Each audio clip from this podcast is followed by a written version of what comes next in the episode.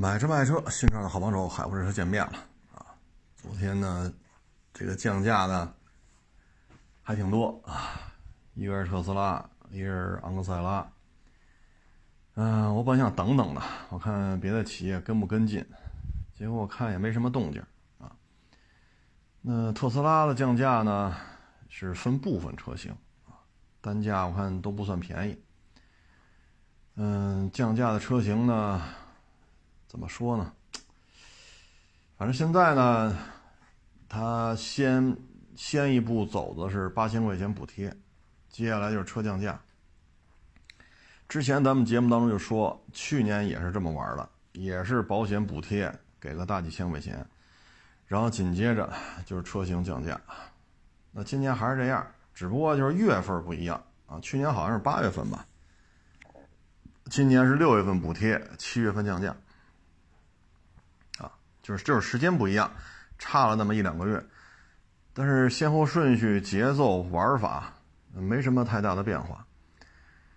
嗯，之前我看也有网友找我啊，不止一个啊，你要更新观念，你要认清事实啊，你以后要做电动汽车啊，呃，特斯拉是人类的光芒啊，人类汽车发展的希望，特斯拉是科技的这个代言人。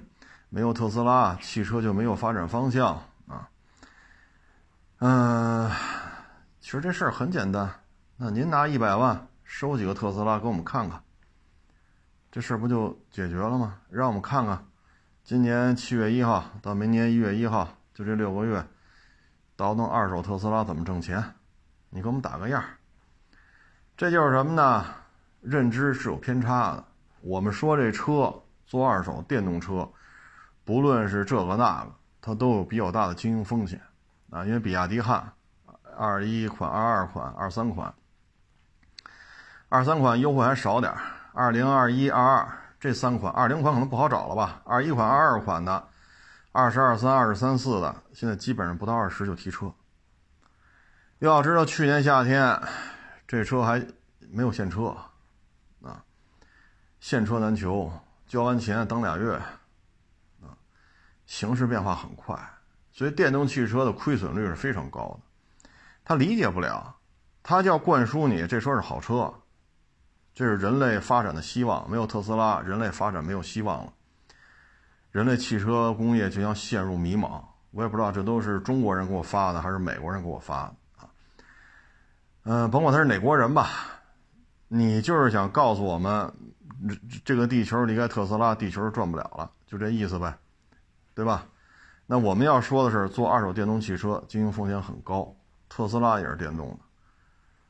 那既然理解有偏差，那你就拿一百万收呗，你也不用收埃安，你也不用收比亚迪汉，你就收特斯拉。你经营一个给我们看看，看看房租、水电、人工、杂费都刨出去。然后你这七月一号到明年一月一号，你做二手电动车能挣多少钱？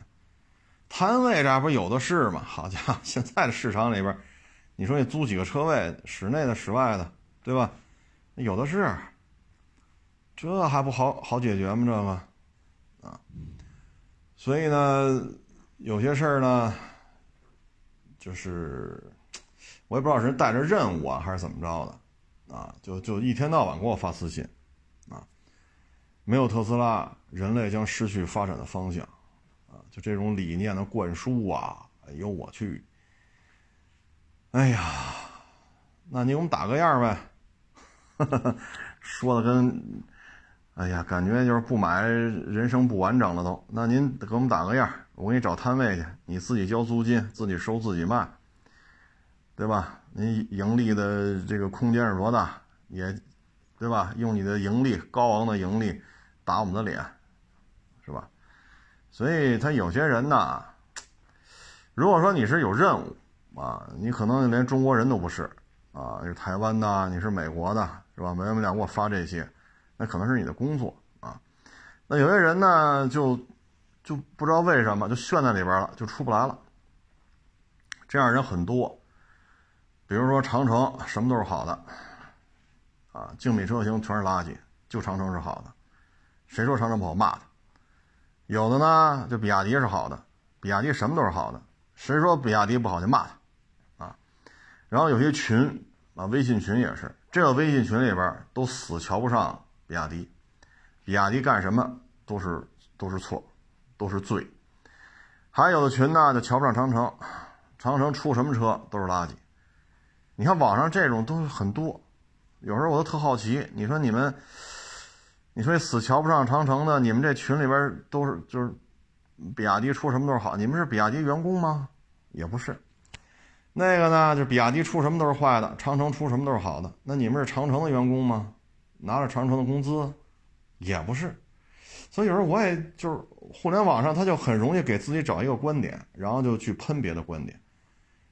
啊，然后以此来发泄心中的这个那个，啊，包括这特斯拉也是，我说厂家都没敢这么说，说没有了特斯拉，人类前进的目标就没有了，没有特斯拉，汽车工业就没有发展的方向了，厂家都不敢这么说呀，我操，这帮人真敢白话啊，哎呀，反正我们是干二手车的，对吧？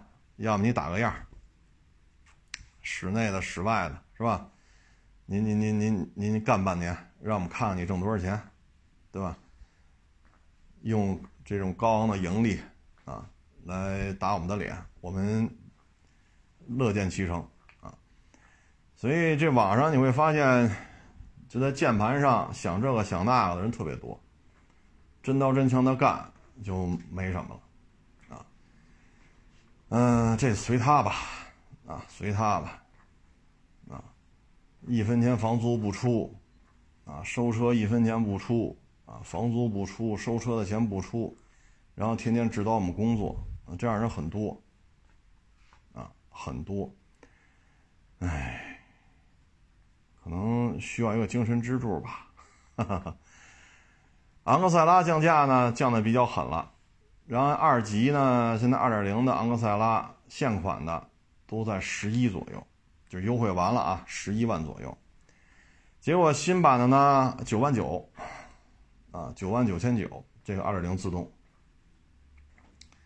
所以这个价格就很低了啊。二级我看看十万零几千，就大几千，要么就十一，就卖这个价格。他这个就卖九万九千九啊，所以这事儿，哎呀，手里边要有这车的。也不好混呐，啊，嗯，昂克赛拉呢一直给的价格这个优惠幅度啊，也不是那么的大。这车呢现在边缘化的厉害，啊，边缘化非常厉非非常厉害，啊，这怎么说呢？嗯，现在呢合并之后啊，它的这个这个这个。相应的这种经营策略啊，应该说是糊里糊涂的，我看了一下同行，同行这二一年的、二二年的二点零自动都要卖到十万以上，二二年的都能卖到十二万多，二一年的还卖十一万多、十万多，二零年的都卖九万大，嗯，所以这个降价呢，对同行来讲，说一台昂克赛拉也是意味着。要亏损，啊，因为新车二级那儿也就是十一左右，它现在新车九万九千九，啊，它为什么会出现合并之后更不灵了呢？合合并之前，南马北马，车呢就这么几个，C 叉四、C 叉五、阿特兹，是吧？昂克赛拉，啊，你可以车两边车加一块也就是四五款。那还得分两个渠道，他又不像说丰田大众是吧？他搞套娃，说这边也出阿特兹，那边也出阿特兹，他还不是，他摘开了。所以呢，每家店里车呢就是两三个车系，啊，那合并是应该的，降低经营成本，扩大单店面的可售车型的种类，啊，这些经营策略都是没有问题的。但是呢，超乎我们想象的是什么呢？合并之前。南马北马加起来四百多家 4S 店，合并之后用了一年多的时间，4S 店就剩二百多家了。那二百那二百家四 S 店消失了，二百家四 S 店是自愿退出吗？有，但很多都不愿意退出。结果呢就不行。那这里边牵扯一问题，比如说二百家店，一家店一年卖二百辆，那就意味着有四万台的销量，对吧？那对于马自达来讲，一年能增加四万台的销量，这可了不得呀！那四万台。你对南北大众，啊，南北丰田可能这都不值一提，但是对于马自达来讲，能增加四万辆，这就是数，非常大的一个数。可是呢，人家经销商还没说撂挑子呢，他这边不干了，所以甭管愿意不愿意，经销商数量从四百多家变成二百多家，啊，这个是没有想到的。以北京为例，五环外说开一个八千平米的。啊，这么一个 4S 店，连房租啊，在进车需要的钱，在装修、在人工、在采买设备，嗯，您手里要没有个八九千万、一个亿，您就别动这脑子了。啊，我说的就是马自达啊，咱还不是说开一奔驰，那个进车的钱太多了。GLS 你不得进几辆？进十辆是不是一千多万啊？奔驰大 S，你不得进十辆，这是不是又得一两千万啊？奔驰 E、奔驰 C、GLC 这好卖的车呀，一辆呃一一一一种，你不得进个二三十辆，对吧？二六零、三百高配、低配，好，三十辆奔驰 E 多少钱？你光进车的钱就得准备多少？就别说租金了，房租、人工、水电、装修、设备。谁还愿意开一马杂的店啊？那人家原来经销商人不愿意走，你非得让人提各种要求，这个那个。那现在呢？销量掉的厉害，掉的厉害，没办法。过去老说自己豪华品牌不打价格战，现在没办法了。朗逸多少钱？轩逸多少钱？卡罗拉多少钱？宝来多少钱？你没招了，那只能降价。你这一降，九万九千九。你现在这车怎么办？现款的马马三啊，不能不能叫马三，不严谨，叫昂克赛拉啊，这怎么卖啊？十一万，二级我看这报价都在十一万左右。哎，所以你这不是自己给自己挖雷吗？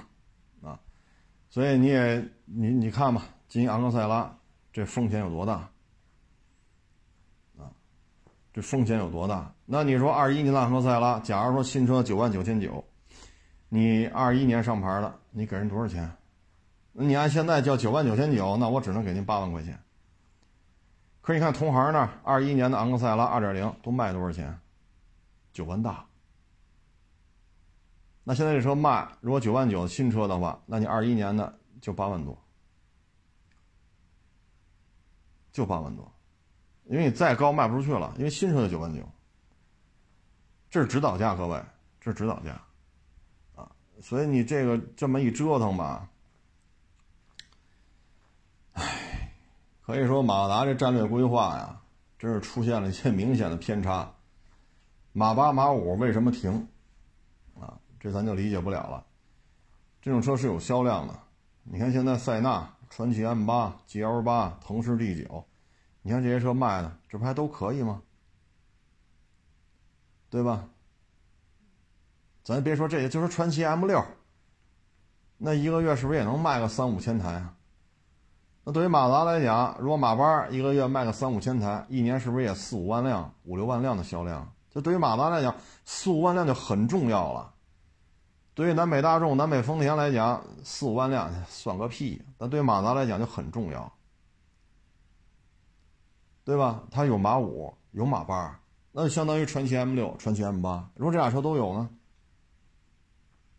对吧？你说奥德赛、艾力绅卖的不好，一四年到现在不换代，那这哥俩现在加一块还是六七千台啊？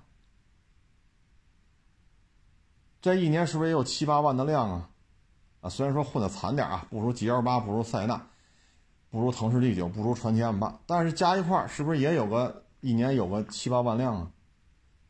如果马八、马五还在，那咱就往低了说，俩车一年卖五六万辆，这对于马达来讲也是非常非常重要的。你说这些问题怎么怎么理解呢？哎，包括你为什么让经销商走这么多？渠道为王啊，真的是渠道为王啊！这只能说马达自己的事儿了，咱没说拿着菜刀逼着他必须把经销商干掉二百家，咱没干这事儿。是是，这是他们自己的自己的想法。那现在你看这销量掉的厉害，你经销商少二百家，他能一样吗？你要说啊，我一千七百家经销商少二百家无所谓，啊，那是无所谓。那问题是一共就四百多家，少了二百家，那就有所谓了呀。那你说这赖谁呀？啊，所以现在走量的车也不多。啊，昂克赛拉曾经长时间月销过万，曾经啊，不是现在，那只能拿它开开刀呗，看月销量能不能一年下来能能能能能卖个七八万辆。啊只能是看，因为这个级别竞争对手太多了，啊，宝来、朗逸、卡罗拉、雷凌、轩逸，现在叫威朗了啊，英朗停了，就是威朗，对吧？然后呢，还有伊兰特啊，然后吉利帝豪啊，原来叫 EC7，现在现在就叫帝豪了，比亚迪秦啊，那个长安逸动，你说这哪个是省油的灯？哪个销量都不低？那怎么就能显出咱昂克赛拉来呢？你说咱油耗低，油耗低，比亚迪秦油耗高吗？卡罗拉、雷凌的混动油耗高吗？你说家里用后排空间大，轩逸后排空间小吗？朗逸、宝来后排空间小吗？对吗？包括那帝豪，那后排也不小啊。那你说咱这昂克赛拉？你说 PK 动力，PK 动力纯电的跑得快，你昂克赛拉2.0追得上吗？对吧？你包括朗逸、宝来，人有 1.4T 的版本，那 1.4T 版本跑的也不慢呢。卡罗拉、雷凌也有混动啊，那混动跑的也不慢呢，也没说零到一百十五秒，也没到那份上。所以现在昂克赛拉这么做，只能说，哎呀。就马达这在国内啊，真是早先呢，你说跟海马，那可能嫌海马胳膊细，那就跟一汽混，那跟一汽混，你这算合资算合作呢？然后又扭头又去找长安，那您一共就这么点家底儿，自己还把马五马八给砍了，那最后你说咋整？啊，这车就越弄越少，啊，所以这昂克赛拉也真是。你看那会儿叫马三儿，马三儿的时候二点零自动，它的操控性可以说，就装就装桶间的表现啊，可以说要好于宝来一点八 T，就是马三儿啊。你说绝对的爆发力，那还是一点八 T 带劲啊，但是它的操控性非常好，包括叫什么驰来着，后来那马三儿改款叫什么星星星驰星城来着。很柔顺，开起来二点零的非常的顺，操控性也不错。再后来，星城还是星驰啊，我也忘了是怎么叫了那个。再往后就到现在了，啊，那现在已经不是大排量自吸的时代了，现在消费者都要低油耗、高智能化，啊，质量还得好，四 S 店还得多，保养还得便宜。那咱这车现在不是那么占优了呀，啊，嗨，说白了也没用，因为它在日本本土的这几个汽车主机厂里边，确实也是偏弱，啊，确实也是偏弱。嗯，它不，它还不像那个 Suzuki，Suzuki 最起码在印度说一不二，啊，在印度这十四亿人的场这个市场当中，Su Suzuki 呢绝对是霸主地位。马达，你说在哪儿是霸主地位？北美混的不好，欧洲混的不好，非洲存在感也很低，啊，亚洲呢？可以说马达全线都是在衰落，啊，你说玩皮卡，它那个是叫 BT 五零吧？啊，前两天我还发微博，是一个 BT 五零的六六乘四版本改装的，嗯，但是皮卡马达也玩的不太利索，它这皮卡也都属于合作或者套牌啊，或者换标啊，大车现在没有了，那九二九啊，千禧，那这些现在也不生产了，六二六就到头了，然后是马六，马六到阿特兹，再往上没有了啊，你说弄一个。这个这个 C 级轿车，它现在也整不出来，嗯，皮卡就玩玩成这样了，SUV 也就这么回事啊，像过去两米七的轴距，就是这个，你看北京现代上一代胜达，你看那轴距也两米七，都是两米七，你看 C 叉五这后排，你再看老胜达那后排，包括老奇骏。啊，老奇骏2.5四缸自吸是主打，那轴距也是两米七，差不多啊，稍微稍微差一点，就是两米七。你看那后排多大？你再看 C 叉五，你说这道理就没法讲了啊。那买这车的，你说不都是咱们中国人家庭结构，不就是老的小的，咱都一块照顾着，对吧？啊，你养我小，我养你老，这是咱中国人传统观念。那你这后排，你说轴距不老短？开口小，后排空间一般，所以它设计理念、车型的分布，啊，这就注定了不是一个大型企业。那现在呢是经济收缩下行，那舞台当中灯光能照的部分越来越少。原来可能溜边儿，对吧？混口饭吃没问题。说一年俩马自达，南马北马，一年卖个二十来万，大家都能吃点喝点。那现在就不行了。经济收缩下行，价格战，那它这一下就边缘化了，啊，所以本身在日本呢就不是一个太出彩的企业，在欧洲、在北美、在亚洲、在非洲也混的就那么回事儿，也都是收缩、收缩再收缩啊，所以，哎，昂克赛拉呢，你要说这车能喜欢玩大排量自吸，就这个级别啊，二点零就算大排量了。你可以看看九万九啊，九万九千九，有什么说什么啊？这排量，这个驾驶感受，这个价位，我觉得是可以的。但你说家用后排确实小，啊，昂克赛拉你可以坐坐去，它的后排小，从马三儿、星城到现在，它一直就这样，一直就这样，啊，唉，所以你要是说年轻，说刚毕业参加工作，呃。这两天呢，还有比较火的事儿，就是那充电车，人家充着电呢，他要拔人家充电枪给自己车充电。我觉得法律法规吧，对于这些事儿呢，应该是重新梳理。像这种呢，你算寻衅滋事、破坏公共秩序啊，我觉得都不为过啊，因为人家停在这个停车位上，这是充电专用的，人家。把充电枪是吧接到车上充了电，你在未经他人允许的情况下把这个人中断了，你这不合适啊，啊不合适。这就好比说我家里装修呢，我把瓷砖啊什么都买回来搁屋里放，我没放楼道里啊。然后你们家也装修，你看我不在，啊，可能工人就在里屋铺呢，外边放的都是这个砖你就把砖搬你们家去了，这能行吗？这能行吗？或者说这砖我拉来了，人车卸到楼下，人不管搬啊，我安排这装修师傅从楼下往楼上搬。那你趁我们这人在电梯里啊、楼道里，还是在上面，哎，你搬走一箱，这叫什么行为啊？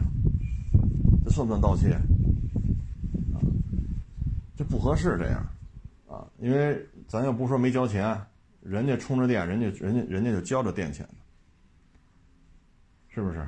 所以像这个呢，就是根据电车啊，我们觉得都是应该有新的法律吧，要予以这个管理啊。你比如说我油车，我去加油去，对吧？人家加油工把这加油箱杵的那个加加油那个加油盖打开，拧开之后，人插里边加着油，你过去把这油箱拔出来了，放在你的车的油箱里边，这行为合适吗？这行为合适吗？所以，新时代对于很多事物的这种演化啊，这种，我觉得应该需要新的一个法律法规来对进行约束，否则的话，这种事儿会很多呢。你说你愣拔，人家有自锁机构。假如说啊，你用板砖呀，这个那，你把人家在这种情况下，你把人充电拔下来了，那人家这个充电桩本身的权属人是不是要找你要求赔偿啊？那这台车的车主，你这么一弄，人家车的充电口接口是不是坏了？那人家是不是也要对你进行权利的主张啊，就赔钱？再一个，你这种行为是不是属于故意损坏他人财物啊？这充电桩也好，这台电动车的充电接口也好，这个充电枪本身也好，这个费用够不够拘留啊？啊，我觉得这些事情我们都需要法律法规的完善去约束人家的行为。这个就怎么说呢？新生事物啊，新生事物。嗯，这东西，呵 呵反正现在国家这压力也比较大啊，手头的事儿比较多，可能对于乱占停车位啊，啊，遛狗不拴绳啊，啊，可能对于这些事情可能也顾不上，所以你再让他现在去细化、规范、约束。这充电车啊，这电车在充电桩上插着充电枪，没有完成充电的时候，别人不能拔着这枪，未经允许不可以。这些事情应该有个说法，否则的话，这会引发新的冲突。啊，你这么叮啷五四的就愣拔，或者上撬棍、上板砖，或者找个什么棍子抡，你把人这个拔下来了，拔下来之后怎么算这事儿？这赔偿金额够不够拘留的标准啊？啊，所以我觉得咱们就尽量不要再让派出所这个 为这事儿再一趟一趟出警了啊！派出所的面临的压力就够大了，每年夏天都是派出所一宿一宿没法睡觉的时候啊！咱们就把这事情前置，问题前置，不要问题后置啊！哎呀，这事儿反正咱就是一小老百姓吧。咱说这话也不好使啊，只是一个呼声吧，呼吁一下。电动汽车是新生事物，啊，它产生的一些问题跟油车时代不一样了。这充电桩是一个，再一个，油车停到充电桩这种专用停车位，比如说高速公路服务区，那上面有专用的充电车充电桩的停车位，那油车停在上面，这怎么处罚呀？啊，因为高速服务区通常停车位都是不缺的，啊，这一大片，你这个油车就随便停吧，大车一堆儿，小车一堆儿，一般都是这样。然后边上有那么五个八个带棚子的，啊，上面有个遮阳棚的，呃，充电桩车位，那一般来讲不会爆满的，除非是五一、十一什么的啊，一般来说不会爆满的。那你跑这儿停着来，你也充不了电，那这这怎么处罚？对吧？这怎么处罚？还有一个，你充完电了，你电车充完电你不走，您是把那枪拔了，然后你不交电费了，那这别人用不了啊。那充电枪长度不可能蹬到车前头了，给别的车充啊。那这又怎么处罚？包括像这种拔人家充电枪，人家正充着电呢，拔充电枪，这又怎么处罚？啊，包括现在电动汽车一说智能化、无人驾驶。那这个说开启这个功能了，导致人身伤亡、财产损失，主机厂赔不赔钱？如果说我们所有的无人驾驶、自动驾驶、智能驾驶，甭管你叫什么吧，开启之后车辆发生碰撞事故，造成人员财产的这种损失，主机厂承担责任。你看现在主机厂这广告还这么打吗？你不能说吹的时候为了卖你的车胡吹海吹，许天许地，对吧？许星星、许月亮、许什么愿都行。真出了事儿，你就说我这是辅助的，还是靠人？那这就没意思了。那这有意思吗？这么说？所以这些都需要明确的一个法律法规。你厂家说这能智能啊，什么什么呃无人驾驶啊、自动驾驶啊、智能驾驶啊、辅助驾驶，甭管你说什么，人家开启了。导致交通事故，这怎么算？我们应该有个明确的说法，就跟香烟，香烟必须印“吸烟有害健康”，必须印这行字儿，对吧？你说在咱们国家，你去买包烟去，那烟上是不是印着这行字儿？我不管你这烟是便宜是贵，是不是得印着这行字儿？吸烟有害健康，对吧？这不是我编的吧？是不是烟盒上都印着这行字儿呢？它需要一个明确的法律法规。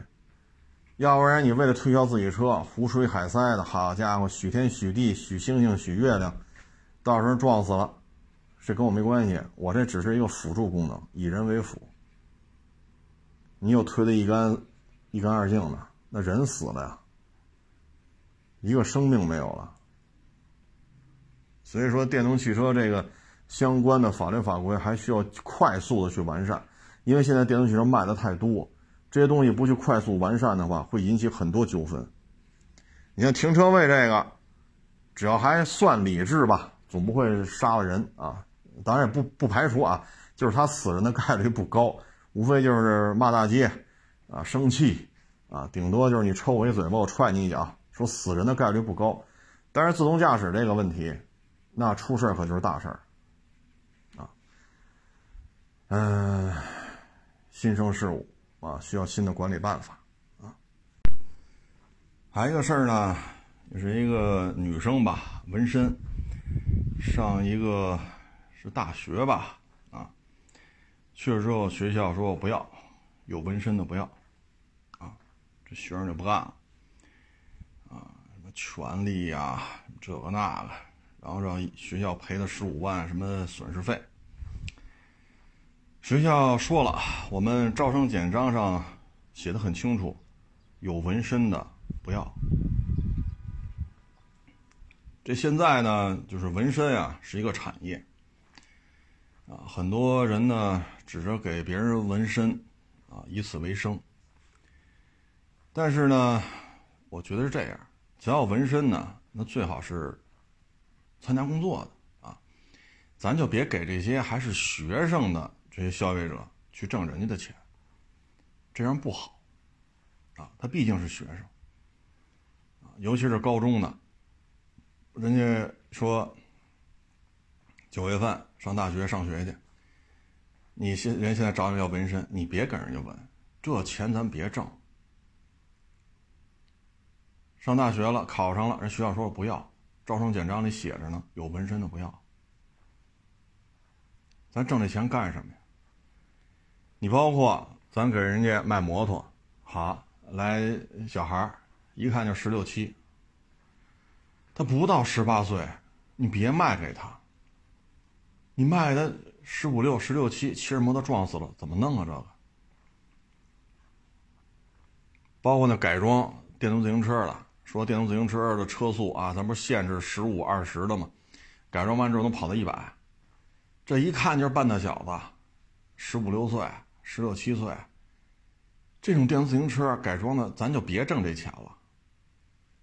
这种半大小子，好，这骑电动自行车出去干到八十一百，那小轱辘刹车刹得住吗？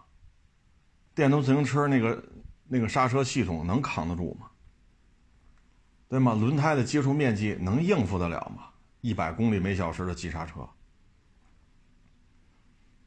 这给这孩子摔死了、撞死了，你说咱们这钱挣的合适吗？包括这纹身也是，十几岁的孩子来纹身，咱别挣这钱，这钱不能挣。挣完了，人家这姑娘考上大学了，学校不要，最后学校不要，上法院了，法院那人家不要。法院说了，招生简章上写着呢，清清楚楚的写着，有纹身的不要。那你纹身了？那你说，这你说咱，对吧？高三他考大学这一年他才十八，那他十几岁去纹身，咱为什么要挣这钱呀？咱挣这钱合适吗？他是用一种墨水打到你皮下，打到皮下之后，把这墨水注进去。注射到皮下以后，让这个颜色就留在里边，很难去掉的。你说你弄它干什么？尤其是孩子十好几岁。这女学生考大学才十八，她是十几岁时候纹的，她还是未成年人。所以咱们这个对于这些事情是要有一个，对吧？说法律没没没这么管这么多，那咱也不能干这事儿啊。说来个十六岁的小伙子、小孩都谈不上小伙子，是要改电动自行车，改到时速一百，这钱咱也挣。包括卖摩托，这来俩小孩十五六。那肯定没驾照啊！你也把摩托车卖他，出门撞死了，你说咱们，咱，合适吗？咱就说，现在这孩子呀，要自由，要自我，独立意识，对吧？啊，我有我的诉求，我有独立人格，好家伙，一套一套的，你弄他干什么？弄他干什么？弄得上行下效。这大明星纹身了，我也得纹；这车评人纹了，我也得纹，对吧？这大歌星纹了，我也得纹；这大影星纹了，我也得纹。闻来闻去，闻到最后怎么弄啊？这是？人学校不要。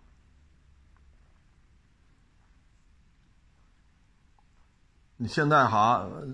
把自己的身体，啊，弄成这样，还得给他钱，弄完之后呢，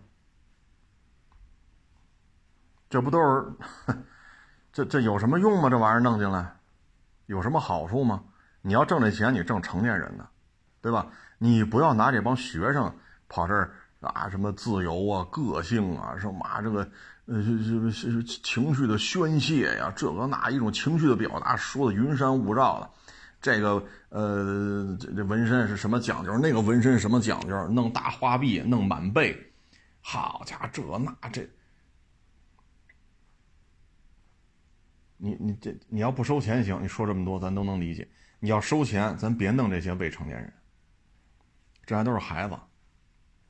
你像这十八了，大学毕业，考上大学了，大学不要，咱背后数钱数的闷头乐是吧？左一张，右一张，啪，一百、二百、三百，啪，四百、五百六，啪，七百、八百，咱这钱挣的踏实吗？这是未成年人，你何必呢？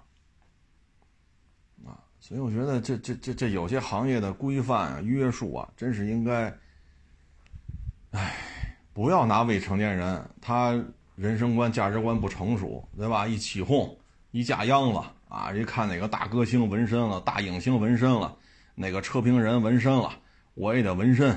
好家伙，哪个电影是吧？黑社会这个那的大哥什么大姐大，我也得纹。这应该是出台相关法律的，未成年人不要挣这钱。这玩意儿你真弄，你说这孩子怎么弄？大学就是不要，上法院，上法院人家也不要，就是不要，没办法。法院支持学校的主张，不给你办入学手续，那你这高考成绩怎么算呀？对吗？你说这说话就九月一号了，八月底去报道去，学校不要你，这时候你说我再去别的学校，晚了，晚了，所以不要以为这个性好玩，戴戒指、戴项链，对吧？这个可以来回换。说这戒指不喜欢了，戴那个。说今天不不方便戴戒指，那就不戴。啊，你比如我们验车，说你又戴着手镯，金黄金手镯，黄金的大戒指，你去验车去，这是很忌讳的。你这个手镯也好，你这大戒指是金属的，你摸人家车身外观一摸，万一给人漆蹭一道呢？怎么算呀？所以干二手车，戒指、手链、大项链子，这是很忌讳的。你一旦把人漆刮了怎么弄？你说验车不摸人家车，没有任何身体接触，可能吗？那你这戒指把人家车漆刮了怎么算呀？所以我可以不戴，我也可以戴，但纹身没办法。那现在没有法律约束，然后这些大影星、大歌星、车评人一一纹就大花臂满背。好家伙，弄这帮孩子也五迷三道你看人成功人士了，人挣那么多钱，人家纹了，我凭什么不能纹？得你让家长怎么办？你让这个女生怎么办？都到九月一号了，就八月三十、八月二十二十几号、八月三十号说去办入学手续，人说不要，因为你有纹身。你说咱开纹身店的，你说咱怎么怎么解决？怎么交代？您说怎么交代？这孩子说到九月一号了，我再去转学，我再去别的学校，那你给办？你说能办，你给人家办，行吧？咱们就在网上叨逼叨叨逼，这不省事儿，转过去，那你给人转去。所以这个社会啊，需要规范的东西很多，啊，需要规范的很多。你说女孩好美是吧？今儿画口红，明儿不画口红；今儿戴戒指，明儿不戴戒指，这都好办。画口红，说今天场合不能画口红，不能化妆，那就擦了不就完了？洗洗。今儿能戴戒指，愿意戴戴；明天说不让戴首饰，那就不戴。那纹身不行啊。所以我们对于这些呢，一定得注意，而且你说你这纹身本身卫生消毒这块做的怎么样啊？这也都是需要去怎么说呢？哎，总而言之吧，就是咱要是吃这碗饭的没毛病，该干干，但是咱别拿这些未成年人拿他们去，包括卖摩托车的，包括改电动自行车的，包括这纹身。那现在女学生这事怎么怎么解决？你说转学，那你给人办去。你别在网上这这这这键盘上纵情纵情驰骋，你给人办去，对吧？你这到八月二十八九号了，不给办入学手续，闹闹到九月份上法院，这全耽误了。唉，所以这个社会啊，需要规范的行为有很多，啊，真的是有很多。唉。希望咱们的未成年人吧，能够茁壮成长、健康成长，不要年纪轻轻的抽烟、喝酒、纹身，对吧？骂骂咧咧的啊，咱可不能这样啊！所以你看，现在国家对于这些艺人，凡是有劣迹的，都给他封杀了啊，嫖娼的、包小三儿的、吸毒的、酒驾的，对吧？不当言论的。都给他封杀了，这是对的，但是还有很多公众人物，这圈子里没人管啊，没人管啊。包括还说我纹身怎么了？我纹身评测汽车怎么了？我不能做汽车编辑吗？违法吗？这是我的自由，你管得着吗？得。唉，一几年的时候闹过一次。后来就闹闹闹，也没有什么法律法规。那后来有纹身的就出境呗，那就弄得很多喜欢汽车的小男孩也去纹身去。可是你纹身之后怎么当兵？怎么当老师？怎么当医生？怎么当警察？怎么当？你说怎么当？你看哪个派出所警察好？花臂满背。哪个派出所警察这样？说当兵去，说是当当兵服兵役也好，还是考这个军校也好，好这这个解放军战士或者咱们解放军军官花臂满背，有这样的吗？包括咱们某些足球运动员也是这样。你是有个性了，你是上镜这个那个，这些未成人未成年人都跟着你学呀，都跟着你学。自己过完瘾了，我年薪千万，你管得着吗？我球队一哥，教练都不敢说我什么，你算个屁呀！那我们确实算个屁，我们连屁都不如，我们连连只苍蝇、连只蚂蚁都不如。那现在这么多小孩看着你踢足球，跟你学，将来像这种大学不要的事儿会很多的，怎么办啊？您这国足一哥，你管吗？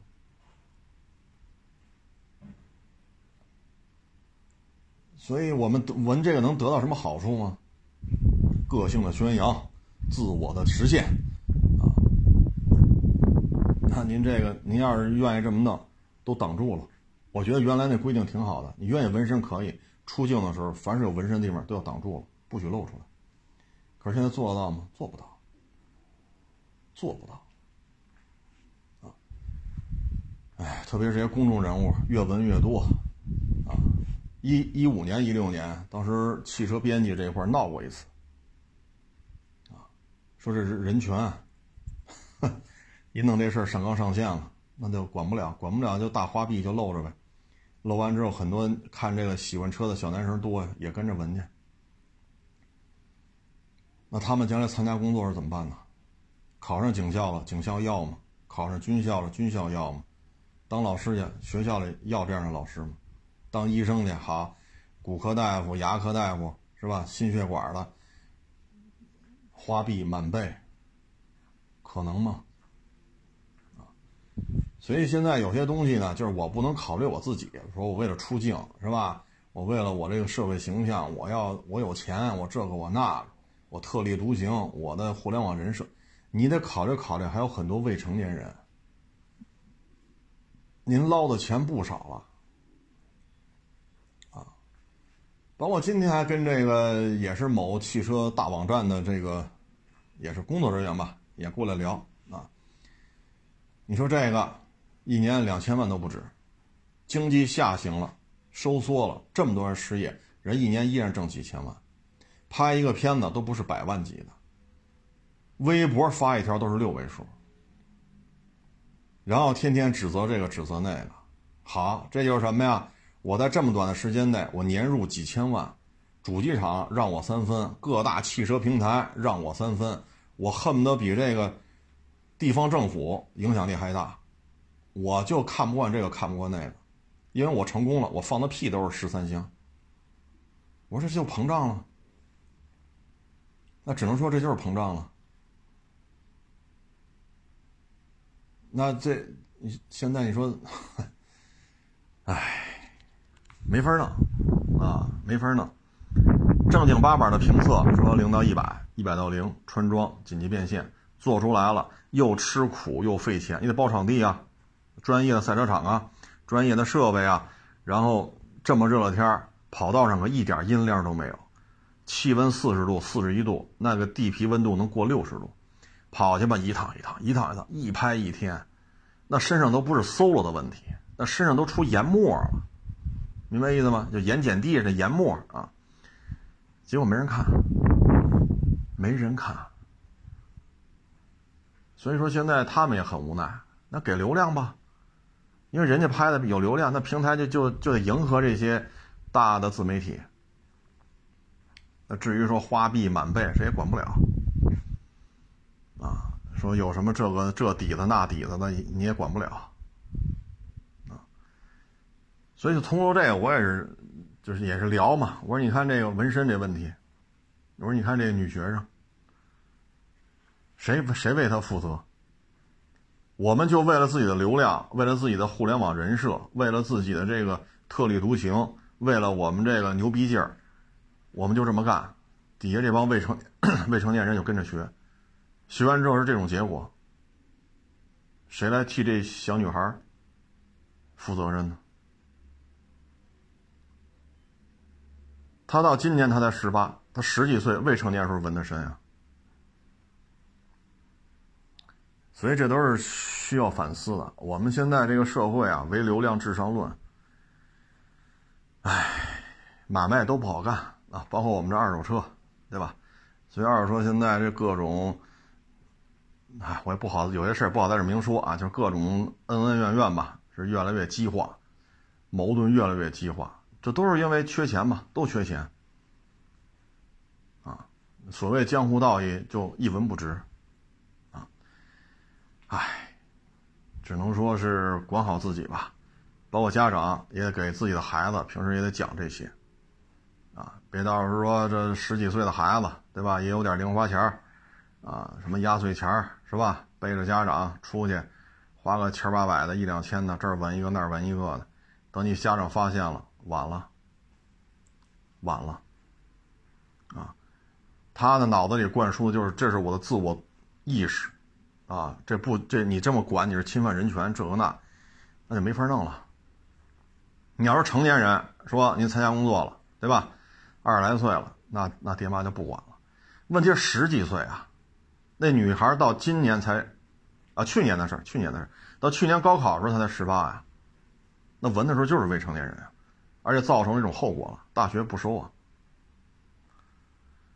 唉，所以很多东西啊，这个立法委员会啊，应该是加快节奏，加快节奏，啊，我们要适应社会的进步，但是我们对于一些不良行为也要给予制止，不能什么都是人权、自我、自由、民主，不能什么都拿这个往上扣，啊，你像去年这打官司的小女孩，这事儿怎么算呀？